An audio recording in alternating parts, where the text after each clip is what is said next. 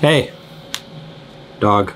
Dog, dog, dog, dog, dog, dog, dog, dog, dog, dog, dog, dog. Wheezy News! Jang, jing, badonkadonk, boom. Did you feel a little joy when that dog went right to the screen? That's dumb, right? So dumb to feel joy about just silly, pointless things. That's how, kind of how I feel about sports. I played sports in high school. I'm from a small town, so I was able to do whatever, even though I wasn't good at it. So I played basketball, baseball, and football.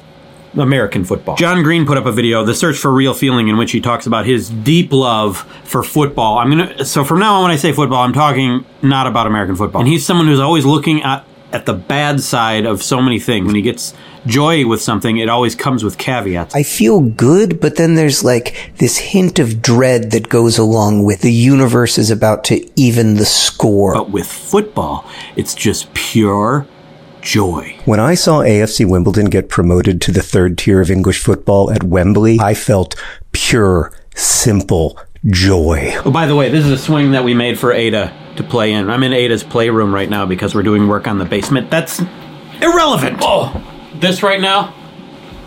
Oh, I was going to say this is pure joy, but it's really, it's not made for me. It's not. Pure joy. So I've played a lot of sports, but I've always had a hard time enjoying watching sports. Occasionally I've gotten into Green Bay Packer seasons because I'm from Wisconsin and I legally have to. But other than that, like I just, I turn on a sport and I'm bored. I think I was that way about a lot of things that I just didn't understand growing up. I've never cared about fashion. I've never cared about clothes, expensive cars, expensive anything, just object like collectibles. I've never really cared. I, I just failed to see the point. What's the what's the point of that? But as I've gotten older and being my own boss and doing this and just having a lot of time to think about stuff, especially when I'm trying to come up with new ideas for new videos, I realize you can ask that question about literally everything. What's the point of that? And if you think about it long enough, you can make anything seem pointless. Joy, value, we create that in our own head. So when I think something is pointless, it's not inherently more pointless than anything else. It just is something that I have chosen to not care about. It's on me.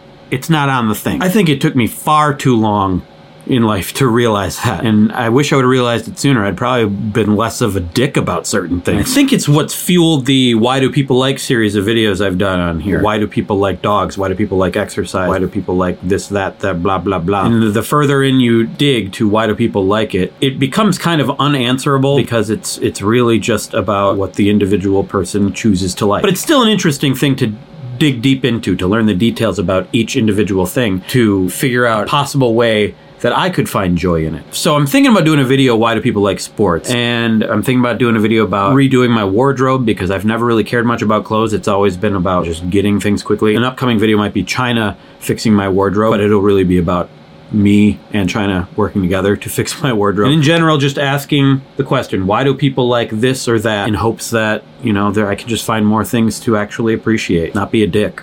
I may actually actively try to get into a sport. It's something that didn't just come naturally to me to like, but I realize it's something you have to actively participate in. Do the research. Find a team to follow, learn about them, learn what they're doing to try to win, and watch to see if they succeed. In theory, that sounds like a super fun thing to do. Maybe I'll try to get into football, not American football. John Green basically inspired me to try to get into sports because it does sound nice to have some sort of unfiltered, uncaveated, pure joy in something just for the sake of it. And I can see so many reasons why sports exist and why it's a good thing. It can be a bad thing if you take it too far. But I can think of a lot of reasons why it's good. It pits people against each other in a safe, controlled environment. Well, relatively safe, depending on the sport. To follow the rules, to try to win. It's a very clean win-lose system in which people bond over rather than, you know, uh, the messy real world where you could just fight over your political ideologies, which is a much, much less fun thing. It's a safer, cleaner way to fight with people, I guess. I also read an article that uh, there are some studies that show that it's good for you psychologically to follow a sport. It's a way to bond with strangers and with people in your community around